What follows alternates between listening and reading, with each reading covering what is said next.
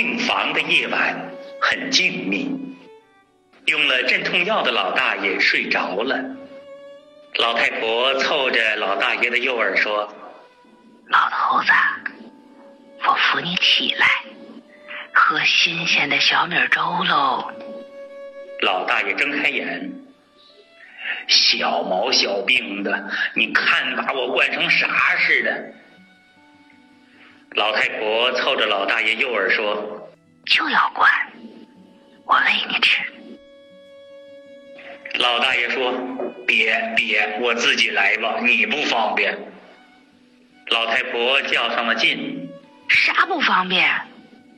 我就喂你。”老大爷呵呵的点点头说：“都老的不成样子了，还黏糊着。”一听这话。老太婆吧嗒吧嗒的掉起眼泪来。医生说呀，老大爷右耳朵长得是个恶性的瘤子，已经侵犯到了脑神经以及耳神经。老大爷说：“哭啥呀？说你老还不乐意了。”嘿嘿嘿。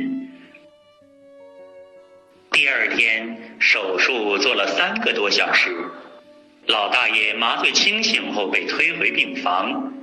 他伸手去摸自己的右耳朵，除了纱布，什么也没摸着。